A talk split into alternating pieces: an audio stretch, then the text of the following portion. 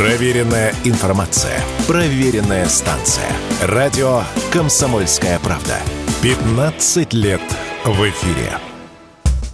В России вошли в активный оборот купюры, которыми не пользовались уже 17 лет. В середине прошлого года Центробанк вновь стал печатать 5-рублевые купюры. Последний раз они производились в 1998 году, однако продолжали быть в ходу в начале нулевых. Купюры начали выпускать летом 2023 года по образцам 1997, но печать выполняется по новым технологиям. Например, они дополнительно покрываются защитным лаком для пущей сохранности. Как рассказали эксперты, основанием для этого стало в том числе и то, что печатать монеты оказалось затратнее, чем предполагали в Центробанке. При этом вопрос не только в цене материала, но и в том, что бумажные деньги меньше выводятся из оборота, чем металлические. Об этом радио «Комсомольская правда» рассказал экономист, автор телеграм-канала «Все нормально, деньги есть» Денис Ракша.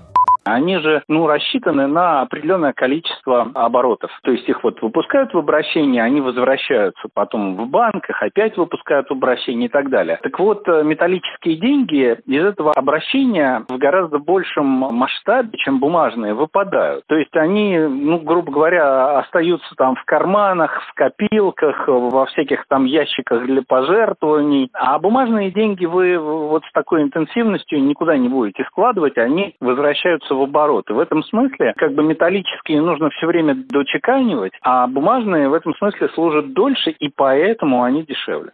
И вот в начале 2024 года стало известно, что 5-рублевые купюры занимают уже около 3% от всех банкнот в обороте. Такого не случалось вот уже 17 лет. Как рассказали эксперты, это связано сразу с несколькими факторами, в том числе с техническими, которые появились после ввода санкций в отношении России. Да и в целом специалисты наблюдают в последнее время набирающий обороты тренд вновь расплачиваться наличкой, считает Денис Ракша.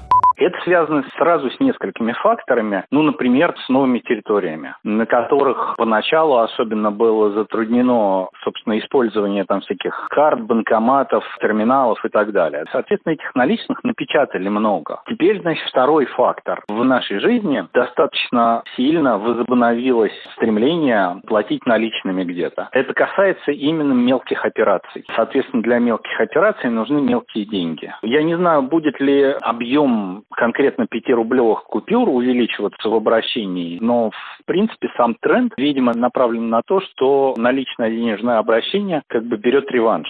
Согласно данным Росстата, 75% доходов россиян проходят через банковские карты. Две трети этих денег переводятся в наличные. Чаще всего бумажными деньгами пользуются в Чечне, Ингушетии и Крыму. Егор Волгин, радио «Комсомольская правда».